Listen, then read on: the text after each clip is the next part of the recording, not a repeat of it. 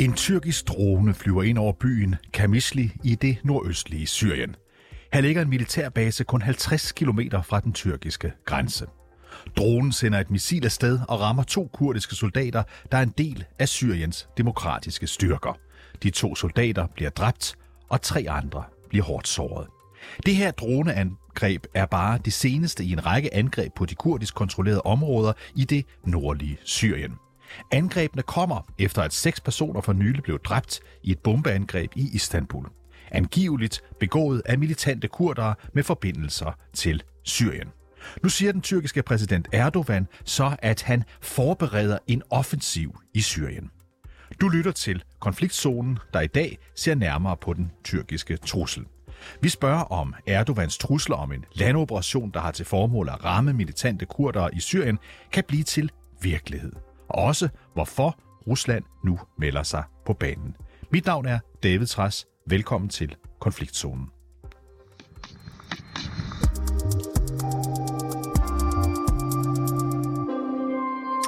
Mathias Findalen Bickerstedt, velkommen til programmet. Du er historiker, og du er forfatter til bogen Det Tyrkiet, der splitter. Velkommen til. Tak. Tyrkiets øh, præsident Erdogan han har meldt ud, at han snart vil give ordre til en operation på landjorden, øh, på landjorden i Syrien mod militante kurder. Lad os lige høre, hvad han sagde i en tale i tirsdags. Ja. Birkaç gündür uçağımızla, topumuzla, sihamızla teröristlerin tepesindeyiz. İnşallah en kısa sürede.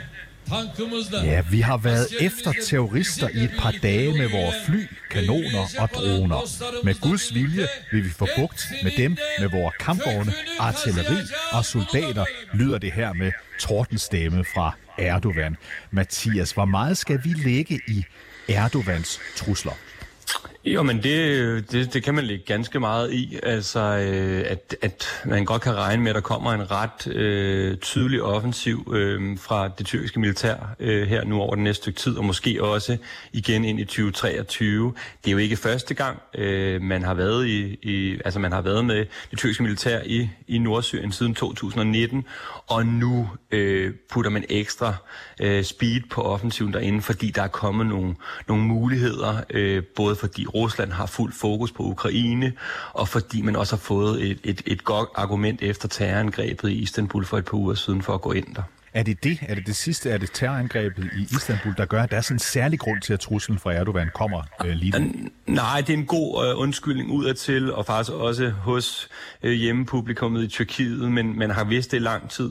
Jeg skrev en, en kronik i Berlingske i august, hvor jeg øh, sagde, at der ville komme en offensiv, fordi det har sådan set været ret tydeligt, at efter øh, Rusland gik ind i Ukraine med aggressiv krigsførsel i februar, at så ville der komme momentum i Syrien, hvor at, øh, at Tyrkiet simpelthen kunne komme længere ind øh, på syrisk landjord og stå stærkere i forhold til både den trussel, de har fra øh, kurdiske områder der. Øh, og så det næste store spørgsmål, det er, at man jo gerne fra tyrkisk side vil lave et større område, hvor man kan sende fly- syriske flygtninge tilbage fra Tyrkiet, hvor man jo har 4,2 øh, millioner syriske flygtninge. Den her konflikt mellem Tyrkiet og Syrien, den kan vi jo ikke lige frem kalde ny. Men vil du ikke være så venlig, Mathias, for forståelsens skyld, og kort rise op for os, hvad er det egentlig, konflikten i det her kurdisk kontrollerede område af Syrien handler om? Jo, den er meget kompleks, men for at gøre det helt enkelt, så har det tyrkiske militær, den tyrkiske stat, været i en væbnet konflikt med øh, det kurdiske arbejder- og guerillaparti, der hedder PKK. Det har været siden 1984. Det har været noget, der har fyldt rigtig meget i tyrkisk indrigspolitik igennem årtier nu. PKK's søsterorganisation hedder PYD, øh, og deres militære enhed hedder YPG. Og det er dem, der regerer det nordøstlige Syrien i Rojava-provinsen. Og Erdogan er meget, meget bange for, at den provins i nord, øh, nordøstlige Syrien skal få så meget momentum, at, der, at det kan blive en ny kurdisk magtfaktor, som også går ind og dominerer det sydøstlige Tyrkiet, hvor PKK er, øh, og eventuelt går hen og bliver en decideret trussel både på de nationale interesser i Tyrkiet, men også på det politiske landskab. Derfor så har Erdogan generelt ret meget øh, både tillid og støtte og opbakning fra den tyrkiske befolkning til og beskytte øh, de nationale grænser øh, rigtig, altså at gå rigtig langt i den sammenhæng. Og det er derfor, at han kalder PUD terrorister i Nordøstsyrien. Det er fordi, han relaterer dem til PKK, som jo stammer fra Tyrkiet. Lad os lige gøre det en lille smule mere indviklet, og Mathias, fordi jeg vil lige, øh, jeg vil lige hæfte mig ved, at, øh, at Tyrkiet jo selvfølgelig er NATO-land og dermed allieret med, med, med hele resten af NATO, USA, Danmark osv. Men Kurdistan, Mathias, det er jo som om nogle gange holder NATO, altså ikke nødvendigvis Tyrkiet-delen af det, lidt med Kurdistan, hjælper dem lidt. Andre gange gør vi ikke. Prøv lige at fortælle, øh, hvor står Vesten egentlig i forhold til Kurdistan? Ja, det er det komplekse. Altså man kan sige, der er jo ikke noget, der som sådan er anerkendt internationalt som Kurdistan, men vi bruger betegnelsen nogle gange for det område, som faktisk både dækker ind over nordøstlige øh, Syrien, går også lidt ind i Iran og Irak, og så det sydøstlige Tyrkiet. PKK, den her tyrkiske, eller undskyld, kurdiske gruppering i, i Tyrkiet, de, er, de bliver kaldt for, eller er betegnet som en terror øh, organisation, en terroristorganisation af EU og USA, men PYD, deres søsterorganisation, blev faktisk nærmest anset som en frihedsbevægelse, for det var dem, Vesten brugte som boots on the ground mod islamisk stat fra 2014-15 og op til i dag, hvor islamisk stat jo i lange baner er i hvert fald deres øh, magt øh, er reduceret markant i Syrien. Og derfor bliver det så komplekst, øh, fordi at faktisk den samme organisation på en eller anden måde både bliver set som en terrortrussel, men faktisk også som en frihedsbevægelse. Det er nok derfor blandt andet, at din bog hedder Det Tyrkiet, der splitter, lige præcis. Der splitter, ikke sandt? Uh, vi skal lige ind på nogle af de her uh, tyrkiske angreb, der har været i de kurdiske områder uh, i Syrien på det seneste. Syriske kurder, som der også er nogen, der hedder. De siger, at både skoler og hospitaler er blevet ramt, men Tyrkiet holder fast i, at de kun har ramt militære mål i kurdiske områder. Hvad er op og ned uh, i det her? Ja, altså med de, med de angreb, der lige har været sådan weekend, der har jeg ikke fået nok oplysning til at kunne sige, om hvorvidt der også er blevet ramt øh, civile mål.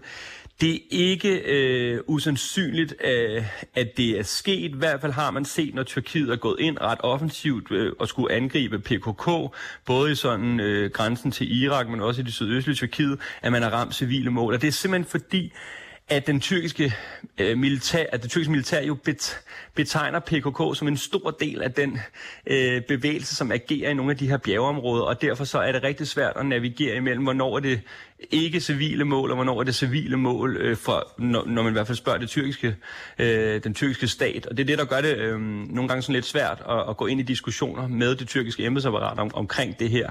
Øh, men det, der er blevet ramt civile øh, mål adskillige gange førhen. Om det er også det, der er sket i weekend, det kan jeg stadig ikke bekræfte, men det går der i hvert fald forlydning om. Vi kan i hvert fald roligt uh, sige, fordi det er jo offentligt, at tyrkerne de taler med de helt store bogstaver. Nu regnskabets time er kommet, ja. lød det i weekenden i et tweet fra det tyrkiske forsvarsministerium. Hvis Erdogan virkelig iværksætter de her militære operationer på jorden i Syrien, som han taler øh, om, øh, hvad vil formålet i så fald være? Jamen, det, det, det store formål er, øh, altså der er to ting. Eller det overordnede formål er, at han har et præsidentvalg i maj-juni 23. Vi har ikke fået datoen endnu. Han har stået rigtig, rigtig svagt for første gang i hans over 20-årige embedsperiode i meningsmålingerne. Nu har han faktisk begyndt lidt at stå stærkt igen på grund af øh, Ruslands krigsførsel i Ukraine, fordi han er gået ind som en, en, eller i hvert fald framet sig selv som en potentiel fredsmæler i den her konflikt. Han har både gode relationer til Putin og til Zelensky, så han har stået stærkt i den konflikt, og det har meningsmålingerne også vist. Og så er der to af de to komplekse dele omkring det her. Den ene del er, at han jo gerne vil vise øh, dem, der skal stemme på ham, at han beskytter de nationale grænser, det vil sige, at han går ind og prøver at simpelthen med militær styrke at skubbe de kurdiske flanker i nordøst-Syrien længere ned af det, øh, i det syriske territorie. Og så den anden del, det er hans store mål. Han bliver nødt til at lave en kæmpe zone i det nordøstlige Syrien et eller andet sted, hvor han kan placere et vis antal 100.000, måske op til en million syriske flygtninge ganske, på ganske kort tid, fordi den tyrkiske befolkning står og befaler, at, at han skal håndtere den her flygtningssituation, som har presset den tyrkiske infrastruktur gevaldigt de sidste mange år. De kan simpelthen ikke øh, integrere så mange øh, syriske flygtninge, øh, og de har heller ikke intentioner om det. Derfor så bliver han nødt til at give det til den tyrkiske befolkning, at han kan sende flygtninge tilbage til Syrien. Og hvis han kan gå ind og overtage et større territorie der, hvor han simpelthen øh, kan sende øh, øh folk på flugt tilbage, jamen så vil han stå ekstremt styrket i forhold til det her valg øh, om, et, øh, om et, et, et halvt års tid. Og nu skal vi lige spørge ind til det valg ganske kort, fordi nogle gange så har man jo indtryk når man kigger på Tyrkiet på afstand, at det ikke er sådan et rigtigt demokrati, men du siger altså, at der er et valg, som han risikerer at kunne tabe. Ja, men det, må, det skal man faktisk huske at anerkende. Det kan godt være, at Erdogan han er øh, en, en autoritær leder, for det er han, øh, der slår hårdt ned på potentiel oppositionel modstand, men man skal faktisk anerkende deres valgsystem. Der er, det, er, det er aldrig blevet vist, at der har været valg, valgsvindel. Man kan selvfølgelig prøve at skærme mulighederne for at stemme øh, osv., men, men egentlig fungerer demokratiet i Tyrkiet på sin vis ret stærkt. Der er også et stærkt civilsamfund i landet, øh, og det, det vil det også gøre øh, højst sandsynligt her ved det kommende valg, og derfor så bliver han nødt til at finde andre løsninger på, hvordan han skal sikre sig øh, et potentielt flertal, og det står han forholdsvis stærkt til lige nu. Der er en kæmpe økonomisk krise i Tyrkiet, og det er der, hans store problem ligger. Det skal han løse med. Han kan ikke redde den økonomiske situation, men han kan løse det med at fokusforskyde øh, befolkningens, øh, hvad skal man sige, ja, fokus hen et andet sted, så fokus, ja. fokus forskydet, som du kalder det, det er for eksempel, når Erdogan i den tale, vi spillede lidt fra før, siger, at han vil få bugt med terroristerne. Ja. De her terrorister, han taler om, og som tyrkiske ledere altid taler om, øh, hvem er det? Jamen det er jo så øh, øh, på en eller anden måde en cocktail af mange forskellige grupperinger, men lige nu er fokuset jo på, at han simpelthen betegner altså både PKK i Tyrkiet og PUD-YPG i det sydøstlige øh, øh, Syrien. Det er det, han betegner som terrorister, altså de her politiske grupperinger. Så dem, som øh, Sverige og USA faktisk har anset som meget, meget vigtige i kampen mod islamisk stat, altså YPG, PUD, dem siger øh, Erdogan er, er terrorister, og det er jo også det, der er den store konflikt, når vi nu skal snakke øh, Sverige og Finlands kommende NATO-medlemskab, for det er her, Erdogan vil pege ned og sige, jeg skal se en 100% anerkendelse fra svensk side af, at de også ser PYD-YPG som terrorister, ellers så vil jeg veto jeres medlemskab. Ja, og det er en helt anden sag, hvor vanskeligt Sverige, Sverige har ved at, at navigere i den. Men altså, Erdogan, han uh, indikerer, at Tyrkiets seneste angreb i Syrien var gengæld for det dødelige bombeangreb i Istanbul, ja. som vi talte om før den 13. november, hvor seks mennesker blev dræbt. Er det den eneste grund? Uh, nej, det er ikke den eneste grund, men det, det er en absurd god undskyldning. Øh, og lad os sige, at det er, vi har stadig ikke fået, altså YPG i Nord- og Østsyrien, de afviser, det dem, der står bag terrorangrebet, den tyrkiske stat mener, det er dem, der har stået bag. Og det er jo svært lige for os udadtil at navigere i det.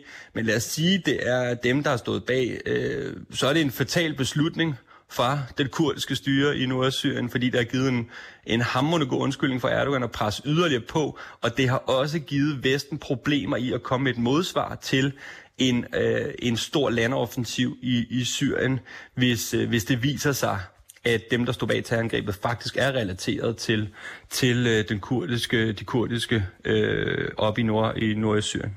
Mathias Findal Biggersted, tak fordi øh, du var med. Det var så lidt. Historiker og forfatter bag bogen Det Tyrkiet, der splitter.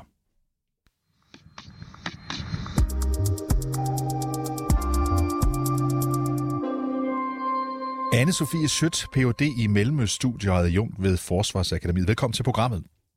Tak. Den tyrkiske præsident Erdogan, han siger, at han vil give ordre til en operation mod militante kurdere på landjorden i Syrien. Hvordan tror du, at kurderne i Syrien vil reagere på den her trussel? Jamen, jeg siger, truslen er ikke øh, ny imod øh, kurderne, øh, eller de styrker, som kurderne er organiseret i, de syriske demokratiske øh, styrker.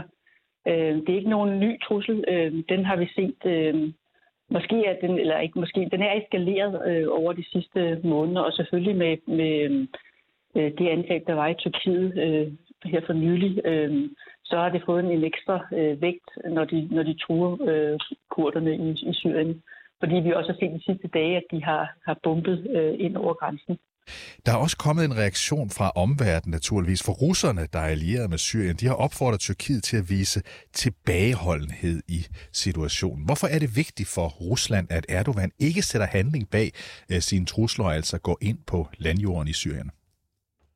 At øh, Tyrkiet og øh, øh, Rusland har stået på hver sin side i den syriske borgerkrig. Øh, Tyrkiet har fra starten støttet den syriske opposition Øh, så på den måde har de forskellige interesser i, i Syrien øh, og vil noget forskelligt. Der er dog nogle øh, seneste meldinger om, at, øh, at Tyrkiet ønsker at øh, indgå forhandlinger med Assad øh, med henblik på en øh, fremtidig løsning. Øh, men, øh, men Rusland øh, ønsker som sagt ikke, at, at Syrien engagerer sig øh, alt for meget i, i Syrien, fordi det ligesom er deres, øh, øh deres område. Så derfor har de været ude at sige, at de ikke ønsker den her øh, eskalation.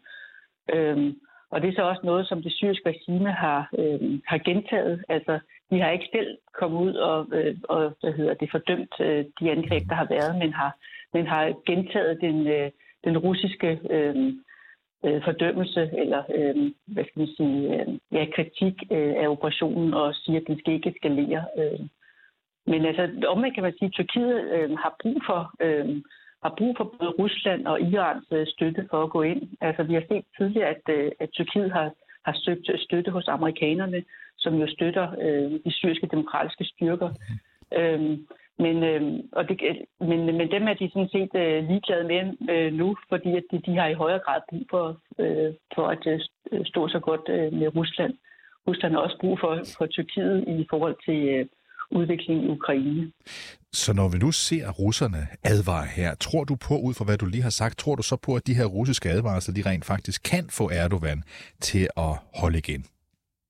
Ja, det har de, det har de jo gjort indtil nu. Altså i sommer, hvor der var et møde mellem øh, øh Erdogan, Putin og Raisi fra, fra Iran, øh, der var øh, Erdogan meget øh, lydhør over for den kritik, eller ikke lydhør, men altså han accepterede den kritik, der var mod en, en eventuel operation ind i Syrien fra både Iran og fra, fra Ruslands side. Men på nuværende tidspunkt øh, har Tyrkiet fået større hvad skal man sige, mod, øh, ikke mindst i forhold til den udvikling, der er i, øh, i Ukraine, øh, hvor, at, øh, hvor Tyrkiet ligesom øh, er blevet vigtigere for, for Rusland, øh, for at øh, stå en kile ind i NATO og for at øh, øh, have nogen at, øh, at tale med, som også taler med øh, ukrainerne. Øh, så, så Tyrkiet øh, har mindre brug for Rusland i forhold til, hvad Rusland nu har brug for for Tyrkiet. Forklar os lige, Anne-Sophie Sødt, den her rolle, som Tyrkiet spiller i det her område, fordi Tyrkiet er jo medlem af NATO, det er i den forstand et vestligt land allieret med USA, og på den anden side så forklarer du her, hvordan de også har nogle interesser også over for, for russerne. Hvad er det for en rolle, som Erdogan gerne vil spille her? Ja, Erdogan vil gerne være en mediator mellem, øh, mellem øst og vest, kunne man sige. Både i forhold til Rusland, men også i forhold til Mellemøsten, altså på den ene side, og så som øh, NATO-allieret øh, på den anden side. Øhm, og det, det er noget, som, har, som, øh, som nu har fået ekstra vind i sejlene, kan man sige. Men det er jo altid ligget der øh, som et, øh, øh, en motivation for Tyrkiet øh, i deres øh, formning af udenrigspolitikken, altså at det ligger her øst og vest. Altså, da de gik ind i NATO, var det også øh, på deres egne præmisser i forhold til at... Øh, at øh, have en, en rygdækning i forhold til Sovjetunionen dengang. Så, så Tyrkiet øh, spiller sin kort øh, på, øh, mellem de forskellige aktører, der er. Og hvor vil Rusland gerne have Erdogan? Øh, ja, Rusland vil jo gerne øh, kunne styre ham, øh, hvis man kan sige det sådan. Øh, de vil gerne øh, have ham som en, øh, de kan eksportere noget af deres øh, gas og olie til. Øh, de vil gerne have ham som en, der, der, der hvad skal man sige, giver dem muligheder for at føre deres krig i Ukraine på nuværende tidspunkt. Og også øh, ikke står i vejen for deres øh, indflydelse i Mellemøsten, som, som det vi ser her i Syrien. Hvad så med den syriske præsident Assad? Hvad mener han, at øh, der skal ske i det her kurdiske kontrollerede område? Ja, Assad har jo fra starten af borgerkrigen øh, trukket sin styrke ud fra det øh, kurdisk øh, kontrollerede område. Øh, men jeg har hele tiden været en af dem, der sagde, at øh, jamen, det har han kun gjort, fordi han havde andre trusler. På et tidspunkt, så vil han gå ind og, øh, og generobre det her område. Fordi hele tiden har Assads øh, øh, mål øh, eller ambition været at, øh, at sikre øh, Syriens øh, suverænitet og territoriale integritet, altså at sikre Syrien i dets nuværende form. Så de kan ikke acceptere, at der er autonome grupper her og der. Omvendt kan man sige, at øh, hvis de kan øh, øh, i, i kraft af, at Tyrkiet presser øh, kurderne op i, øh, de syriske demokratiske styrker, øh, så kan han måske øh, i højere grad få et samarbejde i gang øh, med, med kurderne, som vi så i 2019, hvor øh, kurderne øh, søgte øh, hjælp hos øh, Assad, da de blev angrebet af Tyrkiet sidste gang. Hvem, Anne-Sophie, hvem har kurderne egentlig som venner i den her situation? Ja, kurderne øh, forsøger jo at øh, samarbejde. Først i samarbejde med amerikanerne her, som var dem, der var villige til at gå ind og øh, øh støtte en kamp mod islamisk stat. Omvendt støttede de kurdiske styrker og senere så demokratiske styrker så øh, den internationale koalition mod islamisk stat. Øh, så, så, så de har jo søgt amerikanerne, øh, og de har søgt øh, ja, syrerne og russerne. Øh, stadig spørgsmål om hvem der øh, vil holde ud på den lange bane. Det er jo nok, øh, øh, nok lidt tvivlsomt. Amerikanerne har jo nu været ude og øh, i meget vage vendinger øh, fordømme angrebet, øh, og i høj grad peget på, at de angreb, der har været fra Tyrkiet, de har ramt tæt på, øh, på amerikanske øh, styrker i området. Og her, øhm, og, her, og her til sidst, Anna-Sophie Schødt, vi har i flere dage hørt om angreb på tværs af grænsen mellem Syrien og Tyrkiet. Vurderer du, at der kan blive lagt en dæmper på situationen, som den ser ud lige nu, eller bliver det værre? Altså, øh, øh, det kan godt være, at Rusland kan lægge en, øh, en dæmper på, øh, på Tyrkiet, men omvendt så, øh, nu har vi jo talt, øh, jeg har været inde på det her med Ukraine, men der er selvfølgelig også spørgsmål om de, de indrigspolitiske forhold, altså hvor øh, Erdogan jo øh, tidligere har vist, at øh, en, en krig i Syrien har kunne give opbakning til hans parti, og der skal jo være valg her øh, næste år, både til parlamentet og til præsidentvalget. Hvad holder du sådan selv allermest øje med i, i de her timer og dage? Jeg holder øje med de her forskellige internationale aktørers øh, reaktioner, altså øh, ser, hvordan de fordømmer angreb, og så selvfølgelig også om i hvor høj grad der kommer troppeopbygning op mod grænsen. Øhm, øh, så også, øh, ja, det er det, øh, som jeg holder op på øje med, altså op, troppeoptrapning op øh, fra, på, den, på den tyrkiske side, undskyld. Tak, øh, Anne-Sophie Schødt, fordi at du var med os.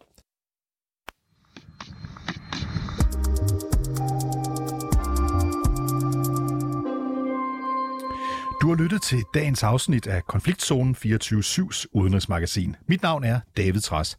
Holdet bag programmet er Sofie Ørts og Kirstine Mosin. Du kan lytte til programmet direkte, det kan du mandag til torsdag fra kl.